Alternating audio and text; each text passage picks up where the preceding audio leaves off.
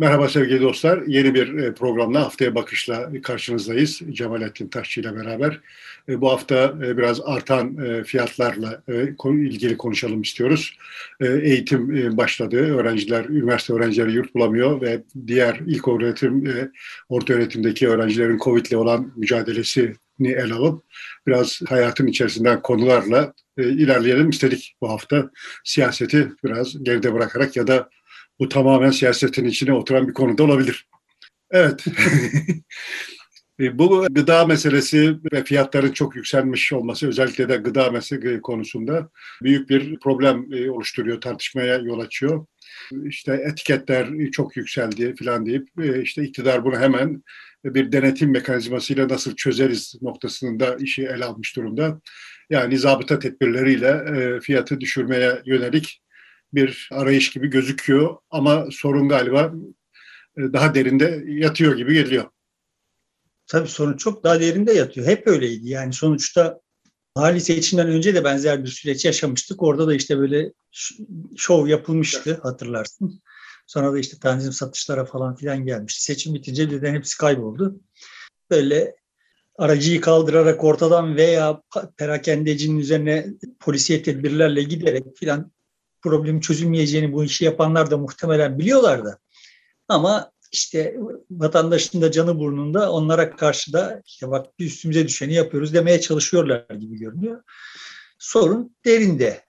Beklenen bir şeydi. Yani Covid'in artçısı olarak e, hem enflasyon hem de e, gıda fiyatlarında özel olarak bir enflasyon bekleniyor idi.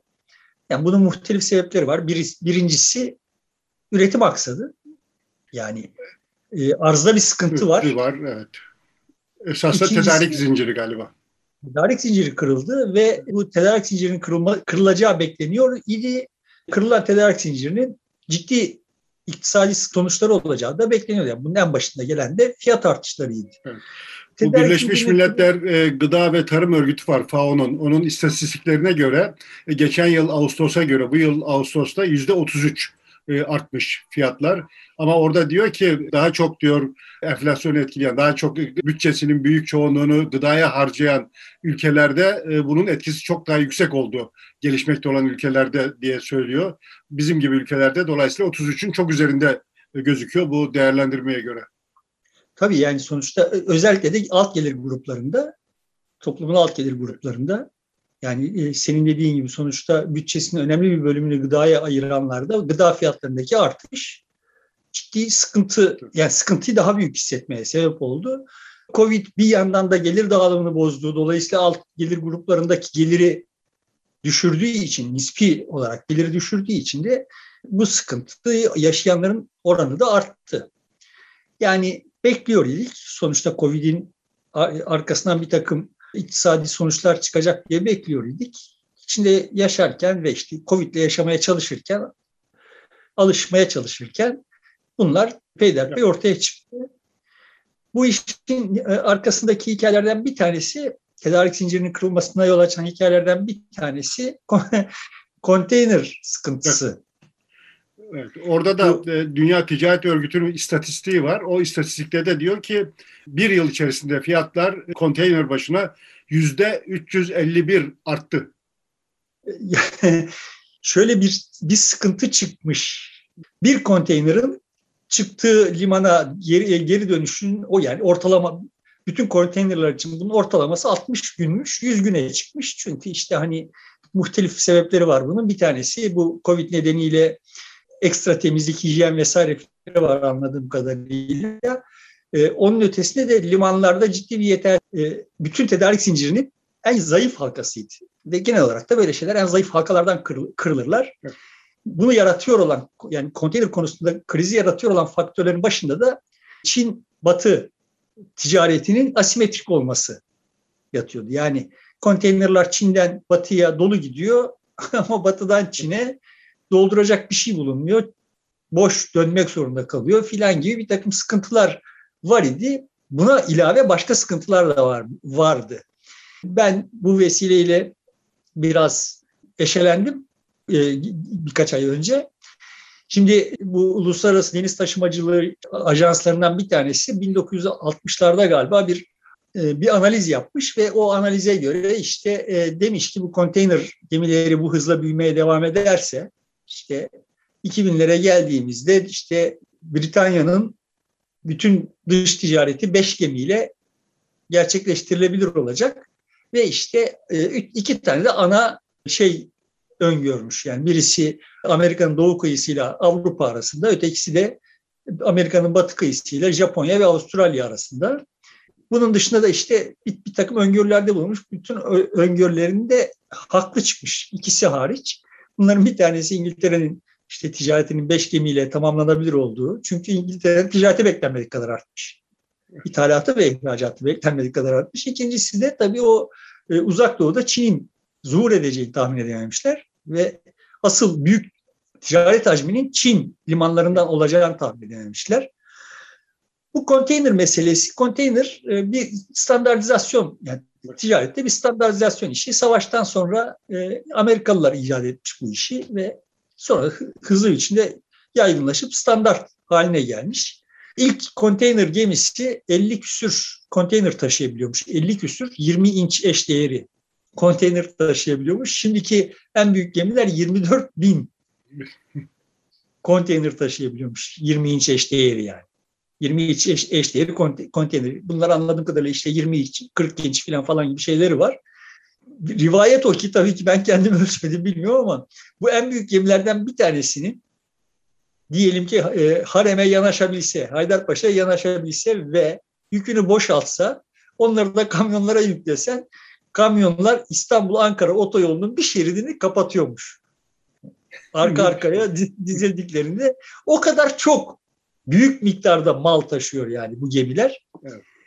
Ve son dönemde çok hızlı büyümüşler. Bu büyümeye eşdeğer olarak limanlar büyümediği için yani limanlarda gerek tadilatlar yapılamadığı için birçok limanda, birçok ülkenin birçok limanında dolayısıyla işte bir e, sıkıntı zaten vardı. Yani Mesela e, Türkiye Çandarlı Limanı'nı yapacak idi. Çalışmalar da başladı. Çandarlı Limanı bu dediğim büyük e, gemileri alıp ondan küçük gemilere e, yük dağıtılıp onlar mesela İstanbul'a işte e, Antalya'ya limanına falan gibi Mersin limanına taşıyacaklar idi. Bu olmadı mesela yapılamadı. Şimdi Akim kaldı. E, inşaat durmuş gözüküyor. E, Pire limanına muhtemelen Çin e, geçti oraya yaptı. O da tam herhalde çalışıyor mu emin değiliz. Ya işte çalışıyor olan birkaç tane liman var da sonuçta Pire onlardan biri mi bilmiyorum onlar da yetmiyor. Yani sonuçta gemiler liman dışında beklemek zorunda kalıyorlar. Başka yollarla boşaltılıyorlar ve tarım ürünlerine bu iş nasıl bağlandı? Sonuçta konteyner kıtlığı yükte pahada ağır olan malların taşınmasına öncelik verilmesine sebep oldu. Tarım ürünleri de bunların arasına girmiyor. Tarım, dolayısıyla tarım ürünleri olmayacak yerlerde yığıldı. Dünyanın olmayacak yerlerinde tarım ürünleri yığıldı yani. Ve bu da işte tarım ürünlerine ekstra fiyat artışlarına sebep oldu. Ama zaten bu konteyner fiyatlarındaki yükselme nedeniyle de zaten taşımacılık maliyetleri arttığı için her malın fiyatına bir ekstra girdi girdi. Bu arada tabii bütün dünyada da para arzı çok artmıştı. Dolayısıyla enflasyon beklendik bir şeydi ve işte enflasyon hep olduğu gibi burada da bu tarihte de şimdi nispi fiyatlar arasında bir oynamaya yol açacak ve bu nispi fiyatlar arasındaki oynama yüzünden de işte bir, tür bir regülasyon yapacak. Hangi malların fiyatlarının yükseleceği, hangilerinin düşeceği zaman içinde uzun vadede onları yaşayarak göreceğiz. Ama şimdiki durumdaki tarım ürünlerindeki e, artış bana arzi bir artış gibi görünüyor. Öte yandan bu işte limanların... Şimdi tabii e, tarım ürünlerinde bir ekstra bir şey de oldu bu sene. E, pek çok yerde hem orman yangını hem e, sel bu tür üretimi durdurdu galiba. Aksattı en azından e, iklimdeki değişiklikler. E, Türkiye'de de mesela e, başta buğday ve arpa olmak üzere tahıl yeterince gerçekleşmedi ve tarlada kaldı, bıraktılar. O yüzden yani özel olarak bu yıl iklimin iklim şartları da aleyhe çalıştı pandemiyle birlikte. Yani onu bilmiyorum. Sonuçta iklimin tarım üretimine ne etki yaptığını bilmiyorum ama zaten Türkiye'nin tarım üretimini ciddiye almak, ciddiye evet. alınacak ölçekli bir tarım ürünü olmadığını düşünüyorum. Yani biz işte belli hanelerin ekonomisini sürdürmek için işte bir şeyler kotarıyoruz ama sonuçta işte Türkiye'de çok belli başlı takım ürünler hariç yani sebze, meyve özel sebzeler ve meyveler hariç e, tahıl üretiminin zaten dünya tahıl üretiminde matah bir yeri olduğunu düşünmüyorum. Ama yani Ukrayna'daki buğdayı Türkiye'ye getiremiyor olduğunuz zaman pahalı tabii. bir de Sonuçta işte, şöyle bir tablo da var Türkiye için. Ee, evet e, çok az bir üretim var ama bu üretimin girdisi de e, dışa bağlı çokça. Mesela domates için bir inceleme yapılmış. 11 kalem e, üretim sadece domates üretmek için dövize bağlı. Dışarıdan getiriyorsun işte ilaçlı şu tohumdu, şuydu, şuydu buydu diye 11 kaleme çıkmış. Doğal olarak bu da bizim döviz çok yükseldiği için fiyatı otomatik olarak artırıyor girdi arttığı için. Tabii. E işte bu da bize hani şimdi domatesi üretmek mi, domates üretiminde kullanılan girdileri üretmek mi daha mantıklıdır sorusunun sorulmasını gerektiriyor. Ama işte sonuçta bunları soramıyorsun. Böyle tarım ürünü açısından kendisine yeterli olma efsanesi üzerinden herkes dövüyor yani. Ya bir dakika kardeşim niye üreteceğiz biz buğdayı, arpayı hatta böyle durum böyleyse bu domates niye üreteceğiz yani? Domates tohum üretelim. Sonuçta bunun dünyanın bizim bildiğimiz gibi bir dünya olmadığını ve reel anlamda tarım üretimini kendimiz yaptığımız zaman bile kendimize yeterli olamıyor olduğumuz tarım ürünü açısından artık görmek gerekiyor yani. Bu hengame içinde şimdiki durum, kısa vadeli durum pek bunu görmeye izin verecek gibi evet. görünmüyor ama orta vadede tablo böyle olacak diye düşünüyorum. Yani sonuçta şimdi bu tedarik zincirlerinin kırılması işte daha önce şeyde de konuşmuştuk bu çip krizi Medyaskop'ta çip krizi meselesinde reaksiyon olarak Avrupalılar ve Amerikalılar kendi çip fabrikalarını kurma re- reaksiyonu gösterdiler ilk önce ve fakat akabinde olacak olan şey şu yani sonuçta şimdi e, bir kendine yeterlik hikayesi yazılıyor olsa da bu limanların yetersizliğinin vesaire falan falan yol açtığı türbülansı aşmak için daha çok liman, daha çok yani gemi falan yapılacak daha çok konteyner yapılacak. Sonra da onları kullanmak için daha çok dış ticaret yapılacak. Şimdi Çin mesela kendisinden dolu giden konteynerların dolu boş dönmemesi için ithalatı teşvik, ithalata teşvikler koymaya başladı. Yani bu bu tür ihtiyaçlar siyasi düzlemde değilse de alt düzlemde, gerçeklik düzleminde hayatın akışını değiştirecek diye düşünüyorum ama bir dönem bir süre biz bir türbülansın içinde yaşayacağız, yaşıyoruz ve bu türbülansın içinde yaşayacağız diye düşünüyorum. Aslında sen hep söyleyip duruyorsun. Üretimde bir sorun yok galiba. E, gıdada da, diğer pek çok şeyde de. Dünyanın bir üretim sorunu yok. Ama bu üretilenin dağıtılması, tüketim noktalarına ulaştırılması ve satın alınmasında e, bir problem var galiba. Bu pandemide tam da bunu işaret etti tarımda sanayide de belli noktalarda belli ürünlerin üretiminde gerileme oldu. Çünkü yani işte Covid nedeniyle tam kapanma vesaire falan gibi şeyler oldu. İşte tarımda da bu ara girdilerin transferi zorlaştığı için yine Covid nedeniyle üretimler aksadı yani. Ama buna rağmen görünen o ki yani herkese yetecek kadar her şeyden üretiliyor hala. Evet. O aksamış haliyle bile üretim yükü taşıyabilecek, üretim kapasitesi yükü taşıyabilecek durumda. Ama taşıma e, lojistik e, sıkıntıları nedeniyle bir takım aksamalar oldu. Yani bilhassa tarım ürünlerinde tarım ürünleri gerçekten de işte adam konteyneri boşaltmak için tarım ürünlerini olmayacak yerlere boşalttı yani. Çünkü konteynere ihtiyaç var. var. Onunla e, işte bir şey tarım ürün taşıdığı zaman çok para kazanmayacak işte ama sınai bir şey taşı, taşıyacağı zaman para kazanacak az konteyner var ve işte böyle Tele, tuhaf te, işler Telefon oldu. taşımak varken, bilgisayar taşımak varken domates taşımak tabii ki karlı değil. Sonuçta net toplamda bu uzunca bir süre boyunca işte neoliberal politikalar sonucu küreselleşme vesaire falan falan gibi şeytanların oluşturduğu karmaşık kompleks A Covid nedeniyle ciddi bir aksamaya uğradı. Buna rağmen ayakta kaldı ve işte bu ayakta kalmış olan şey kendisini onarıp onardıktan sonrası için çok daha ümitli olmak için sebepler varken ama işte bu safhada işte e, fiyat artışları gerçekleşince dünyada alarma geçti. İşte. Genel olarak Avrupa'da ve Birleşik Devletler'de işte e, sıfır küsürlerde veya en baba yiğiti bir mertebesinde olan enflasyon dörde yükseldi ve bu alarm zillerini çaldırdı. Beklenmedik bir şey miydi? Beklendik bir şeydi. Aslında normal bizim bildiğimiz iktisat teorileri geçerli olsaydı bundan çok daha yüksek enflasyon olması gerekir. Olağanüstü para basıldı. Yani hayal edilemeyecek kadar çok para basıldı. Bu konutun yükselmesi de o paranın e, fazlalaşmasından kaynaklanıyor galiba. Para yukarıda toplandı. Onlar değerlendirebilmek için konuta arabaya yüklendiler. E, muhtemelen fiyatlar da o yüzden çok yükseldi dünyada ve Türkiye'de. Evet yani ben de öyle düşünüyorum. Yani hanelerde birikmiş olan parayı yatıracak bir başka araç olmadığı için genel olarak olay böyle olur. Yani çok para olduğu zaman bu para bir yerde istiflenmesi gerek, gerekir. İşte ya altında istiflenir ya olmayacak bir kıt madende istiflenir veya işte zaman zaman mesela bir, bir dönem kahvede istiflendi. Kahve fiyatları roket hızıyla yükseldi. Şimdi de anlaşılan o ki emlakta yükseliyor. Emlakta istifleniyor ve dolayısıyla emlak yükseliyor yani. E, emlakta da bir kıtlık olduğundan değil yani ama evet. işte ya bu para ya, elinde para birikmiş olan yani tablo şöyle oldu. Birilerinin geliri düşmedi, gideri düştü. Bunlar geçen gün e, bir arkadaşımla sohbet ediyorduk. Resim galerisi olan bir arkadaşım. en parlak zamanımızı Covid sırasında yaşadık dedi. Çünkü insanlar evlerinden çıkamıyorlar, duvarlarına bakıyorlar ve e, parayı harcayamıyorlar. Evlerinden çıkamadıkları için duvarlarına bakıyorlar ve duvardaki boşluğu görüyorlar.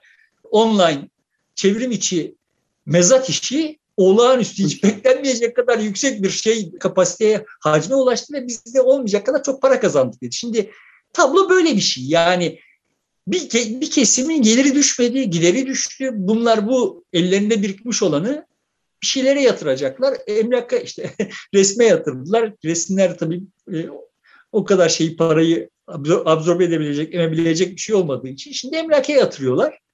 Dolayısıyla da emlak talebi emlak arzını geçiyor ama bu şundan değil yani. O adam o emlaki alıp da içinde oturacak ki kiraya verecek. E, emlaki daha yüksek fiyat alınca daha yüksek fiyatla kiraya vermeye çalışıyor. Dolayısıyla işte altta kalan eziliyor. Yani o kirayı ödemek durumunda kalan bütün her tarafta birden kiralar yükseldiği için Onlarda, eşitsizlik daha da evet. bir şey. O kirayı öğrencilerin yurt bulamama meselesine değineceğiz de. Bu fiyat artışlarıyla ilgili Türkiye'de iki e, alanda mücadele ediliyor.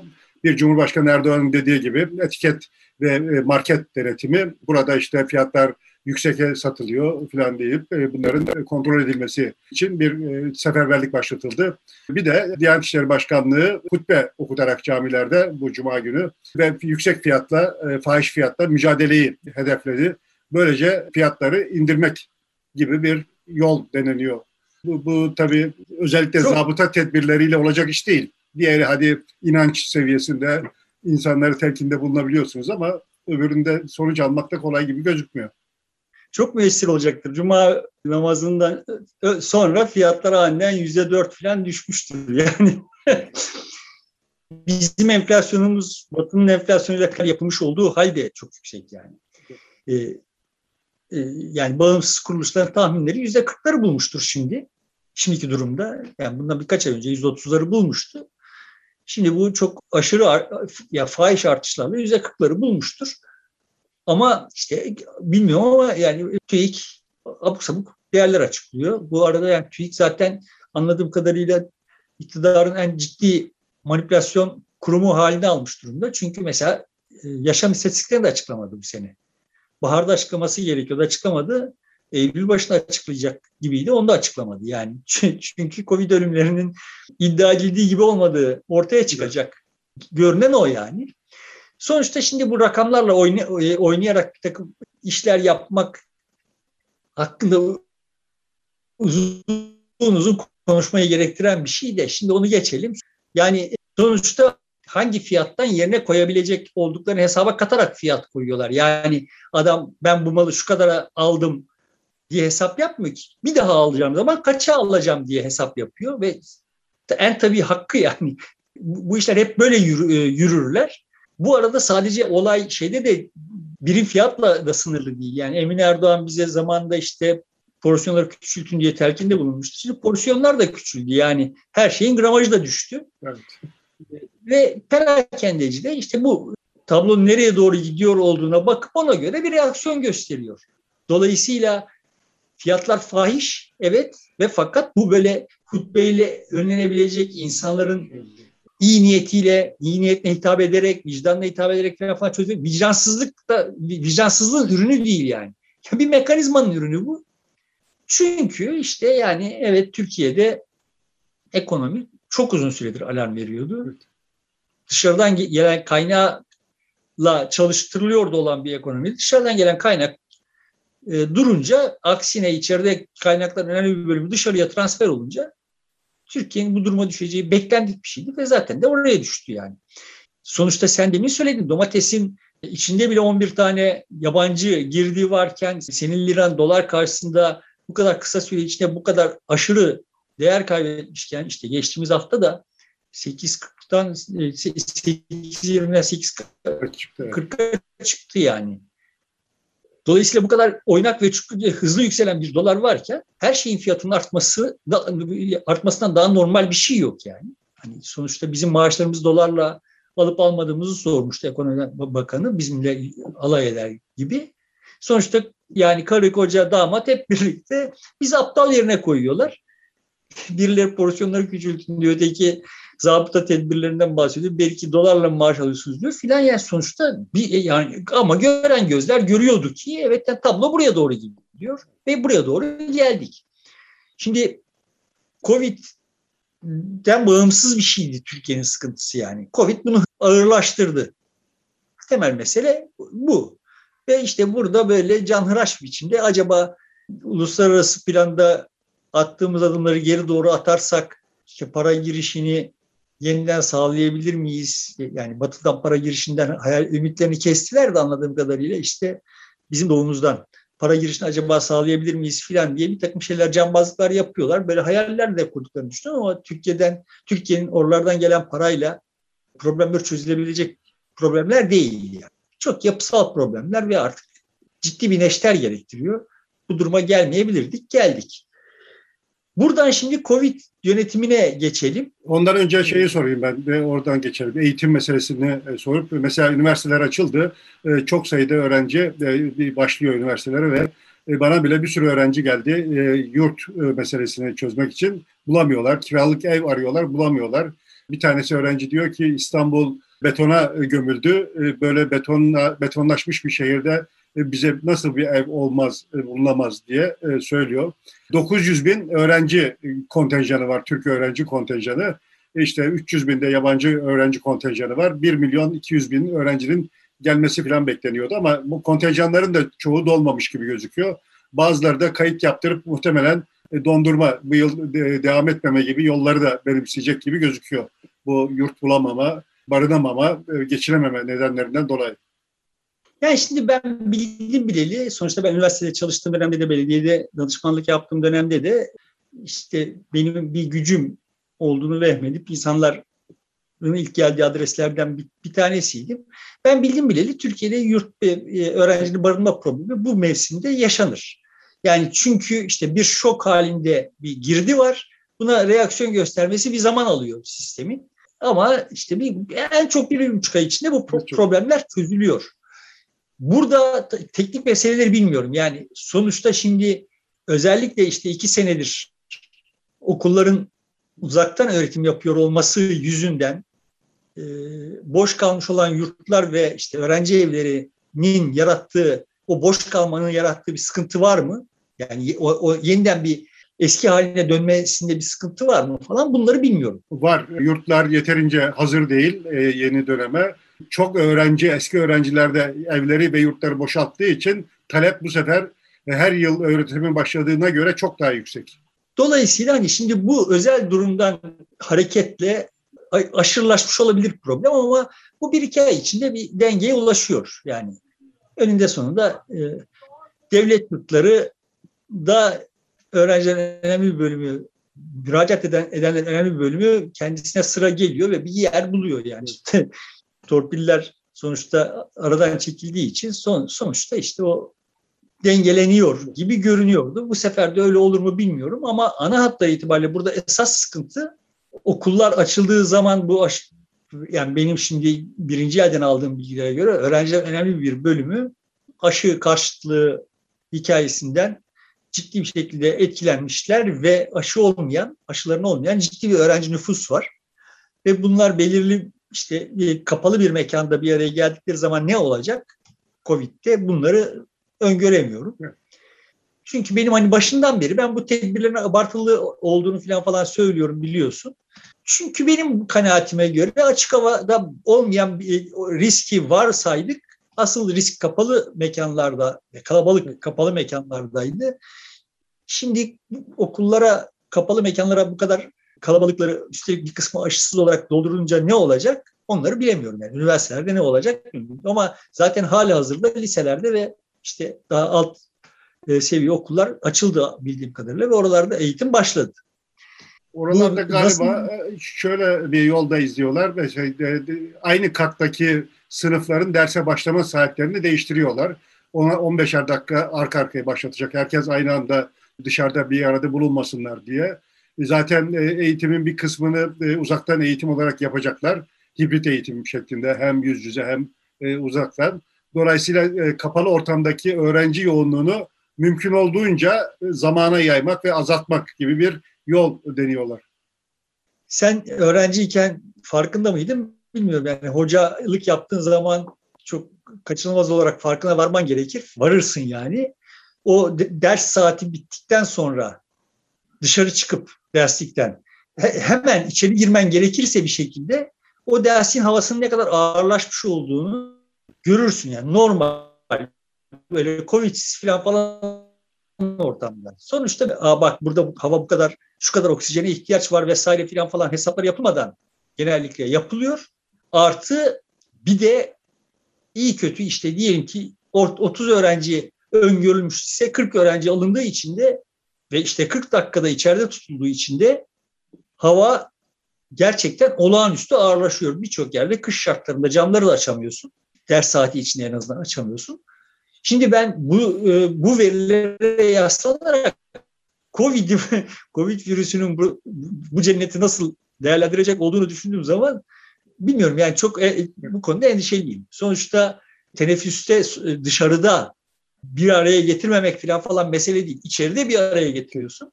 Evet yani şimdi bunu hibrit mibrit bir şeyler falan falanlarla böyle e, yoğunluğu azalttıklarını iddia ediyorlar. Ama bu konuda teferruatla girmeyeceğim. Şimdi Kanada'da yapılanları okudum. ya adamlar gerçekten Evet yani orada yoğunluğu azaltmak için ne yapılması gerekiyorsa ince ince hesaplamışlar ve işte o yoğunluğu üçte bir civarında düşürmüşler yani. Bizim öyle olmayacak olduğunu düşünüyorum. O, yani bana gelen malumat bu konuda çok da doğru işler yapılmadığı yönünde. O genç çocuklar hastalanmayabilirler veya hastalığı ucuz atlatabilir. ne olacak falan bunları bilmiyorum. Sonuçta bizim COVID istatistiklerimiz zaten çok sıkıntılı yani. Dünya ortalamasına kıyasla sıkıntılı. Yani e, evet. üçüncü dalga denebilecek bir şeyin içinde yaşıyoruz hali hazırda. Bu aşı karşıtlığı da benim tahmin etmem daha yaygın çıktı. Geçen hafta da miting yaptılar.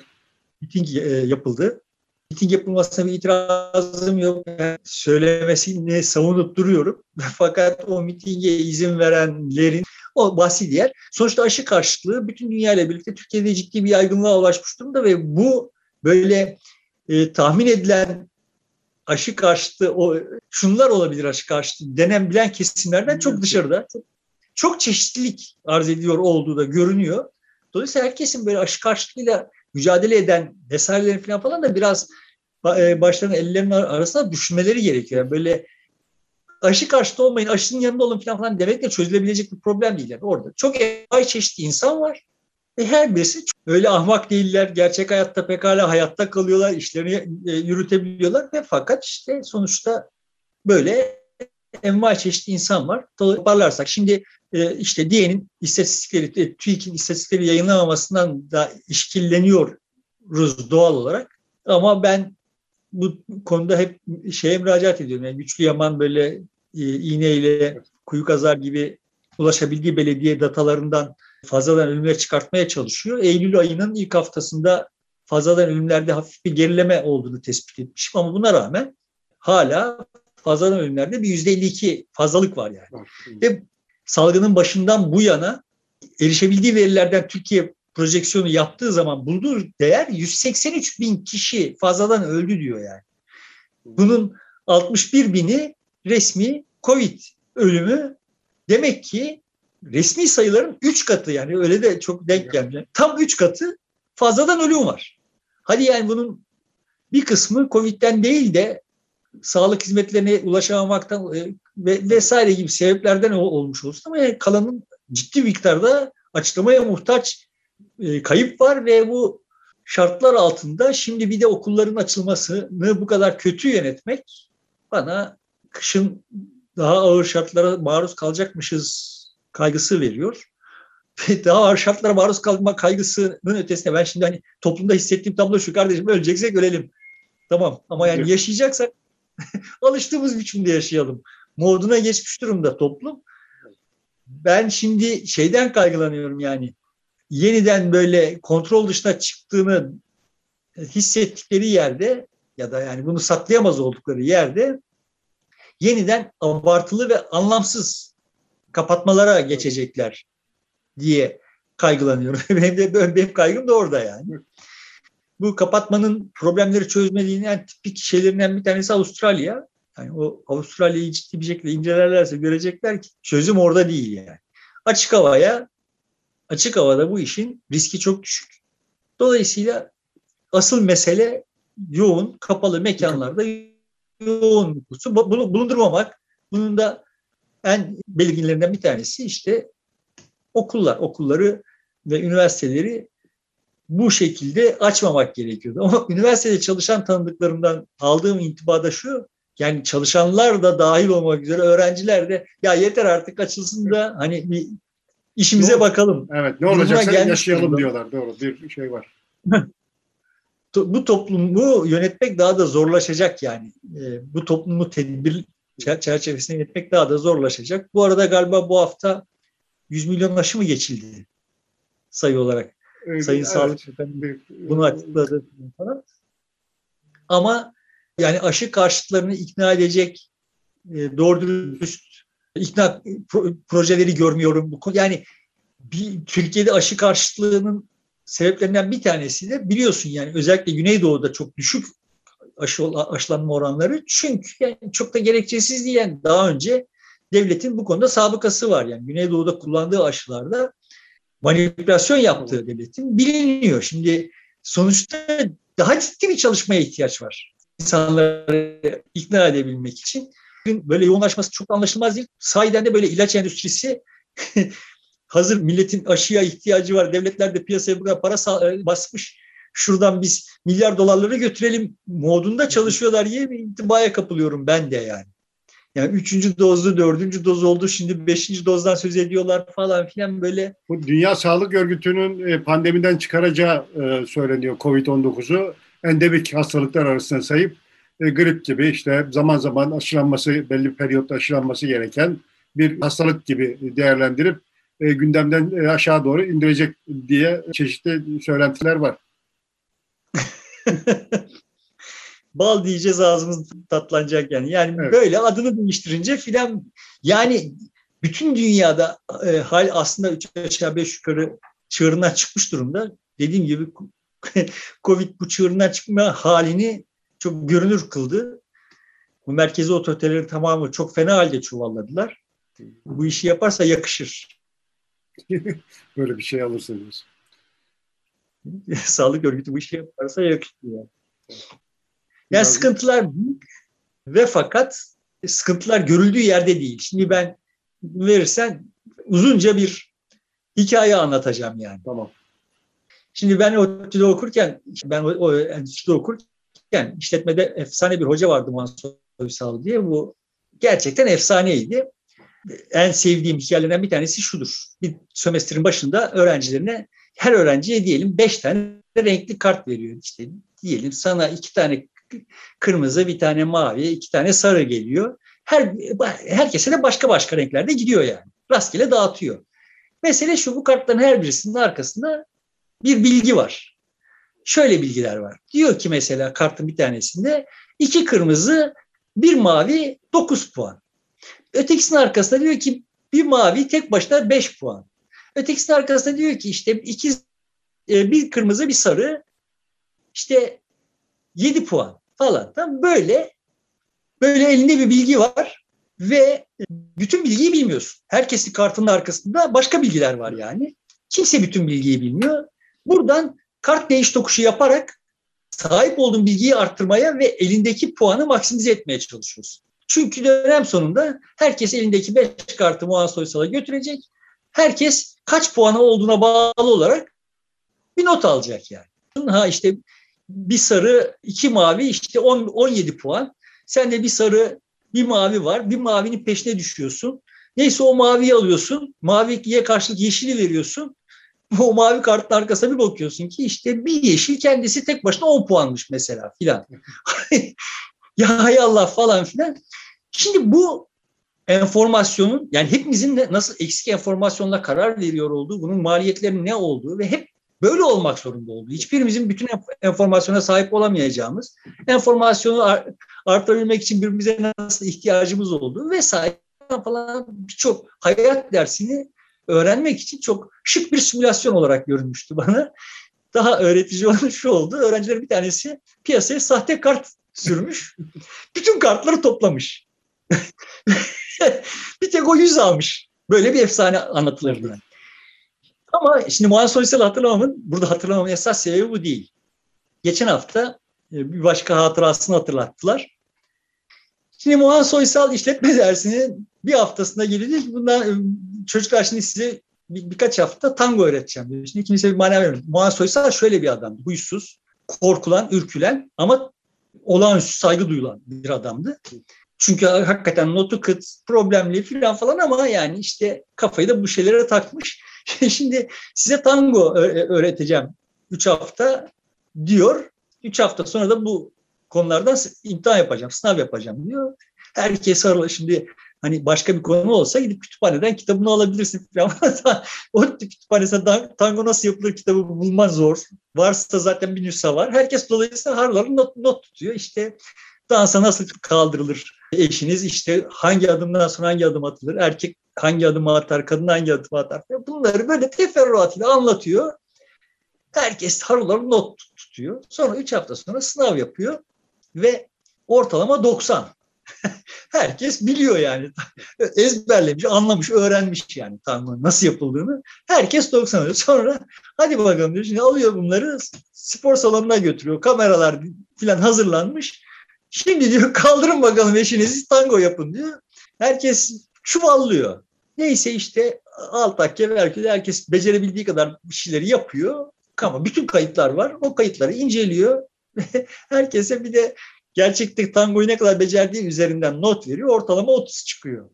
Şimdi bu hikayeyi paylaşanlar kestirmeden bak işte görüyorsun teoriyle pratik arasındaki farkı tamam mı?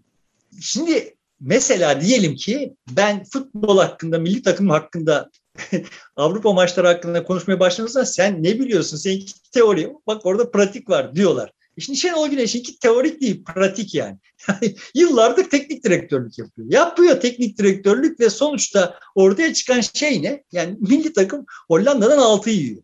Yani kimlerle yiyor bunu? Uluslararası arenada ciddi takımlarda forma giyiyor olan çocuklarla ama şimdi ben Şenol Güneş veya işte Mustafa Denizli'ye desem ki ya bak futbol yani cuma günü İzmir derbisi vardı.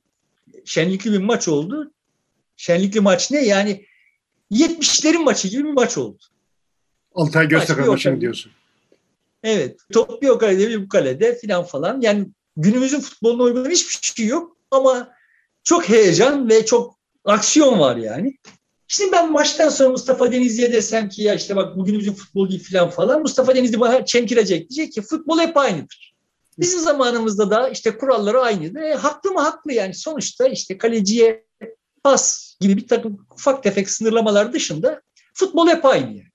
Kurallar hep aynı. Sorun şu. Yani aynı sahada oynanıyor, aynı topla oynanıyor, aynı sayıda insanla oynanıyor, aynı kurallar oynanıyor. Sorun şu. Karşıdaki insanlar artık aynı futbolcular değil. Karşıdaki insanlar sen Mustafa Denizli olarak 70'lerde top oynuyor iken topu ayağına aldığında karar vermek için bir saniye süren oluyor idi. Yani rakibin sana müdahale etmesine kadar bir saniyelik bir süren oluyor idi. Şimdikilerin yarım saniyeleri bile yok. Ha yani şimdi Beşiktaş Dortmund maçı, maçı oluyor. yani Gezal işte geçen sezonun en büyük yıldızı herhangi bir topu doğru düz kullanamıyor. Çünkü Türkiye'deki ligdeki ne benzer bir atmosfer yok. Dortmundlar o süreyi vermiyorlar yani. Sonuçta bir şey değişiyor. Değişen bir şey var ve fakat Mustafa Denizli'nin kafası buna değişmiyor. Sonra sen bir şeyler söyle, böyle bir şeyler söyle. Teoriyle pratik öyle olur mu diyorlar. Şimdi ya kardeşim bak sen pratik biliyorsun da tamam yani senin bildiğin pratikle o Dortmund'u öyle oynatan adamın bildiği pratik arasında bir fark var yani. Ya onunki de pratik. Teorik değil ki o da pratik yani. Yani demek istediğim pratik var, pratik var. Şimdi Türkiye'de böyle Covid'den enflasyonla, faiz fiyatla mücadeleye, işte futboldan bilmem nereye kadar böyle bir pratikçi. Yani şimdi bu hikayeyi okuyanlar ve bana aktaranlar görüyorsun bak teoriyle pratik arasındaki farkı ve aslında pratikle bağlarını kopmuş, koparmış durumdalar. Çünkü teoriyle pratik arasındaki fark lafı artık bir teori haline almış durumda. Tamam şimdi bunu söylüyor ve rahatlıyor. Muhan Soysal buna muhatap olsa bunların hepsini döver yani. Çünkü adam orada evet sahiden de bak kardeş bir işi yapmak zorundasınız. Tango yapacaksınız. Bunun kuralları var ve eğer beceremiyor iseniz bunun ben pratiğini yaptım vesaire demek gibi bir lüksünüz yok yani. Bunu becerip becermediğiniz meselemiz bizim meselemiz bu. Covid'i yenip yenmediğiniz. Faiz fiyatı yenip yenmediğiniz. Hollanda'dan puan alıp almadığınız. Anlatabiliyor muyum şimdi? Bizim meselemiz bu yani Avrupa sıralamasında futbol takımlarınızın nal toplayıp toplamadığı. Topluyorsa senin pratik vesaire falan falan gevezelikleri etmen çok teorik kalıyor. Şimdi benim de kendimi kötü hissettiğim esas hal bu işin. Adamla bir şey konuşuyorsun. Siyaset konuşuyorsun. Seninki teori diyor. Ben şu kadar zamandır belediye başkanıyım. Öteki diyor ki ben şu kadar zaman milletvekiliyim. Pratiğin içinden geliyor. Ya pratiğin içinden geliyor da peki ne oldu kardeşim yani? Yani böyle bir siyaset olur mu? Ya şimdi bana siyasetin yapmış olması gereken şey neyse yani mesela nedir? Toplumun kutuplaşmasını yumuşatmak. Mesela nedir? Toplumun sahiden kendisini idare ediyor olduğu zannına sahip olması. Mesela nedir? Toplumun teknik problemlerinin çözülebilir olması. Ormanlarının yanmaması. Değil mi ya şimdi? Gibi gibi gibi. Şimdi siyasetten beklediğimiz şeyler bunlar yani.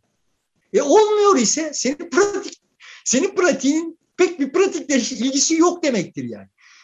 Ve evet yok çünkü evet böyle kafalarında bir toplum var. O toplum varsayımıyla gidiyorlar topluma muhatap oluyorlar. Toplumun öyle olmadığını idrak edemeyecek kadar teoriye bulanmış durumdalar. Yani toplumun ne olduğu hakkında bir teorileri var. O teoriye bulanmış durumdalar. Topluma temas ettiklerinde tamam işte bak pratiği de yaptık diyorlar ve hiçbir işimiz yolda gitmiyor. Hiçbir şeyimiz yani futbol elimizde kalıyor, fiyatlar elimizde kalıyor, Covid el, sağlığımız elimizde kalıyor, şehirler elimizde kalıyor, siyaset elimizde kalıyor. Ama baktığın zaman da herkes bir böyle bize bir pratik satıyor. Bütün bugün e, konuştuğumuz hikayeler aslında yani bak kardeşim Covid diye bir şey var. Bu dünyada bizim bildiğimiz artık enkaz haline gelmiş olan ne varsa bunları yıkıyor. Tamam şimdi pratik bir problemimiz var bizim. Pratik yani. Neye elimizi atsak bütün dünya olarak elimizde kalıyor. Şimdi bana artık işte arz talep bilmem neler şunlar bunlar falan filan anlatmayın. Bak görüyorsunuz yani şimdi durduk yerde emlak fiyatları artıyor. Konteyner gibi bir şey yüzünden dünya ticareti aksıyor. Ve işte tarım ürünleri falan böyle fırlıyor. Şimdi bunlar bunlar tuhaflık yani bizim teorilerimize ve pratiklerimize göre bunlar tuhaflık. Şimdi yeni bir dünyada yaşıyoruz. yeni dünyada yaşıyor olduğumuzu pratiğini görüp burada bir dans edelim yani. Ama yok seninki teori diyor adamlar bana. Biz pratiğe bakıyoruz diyorlar.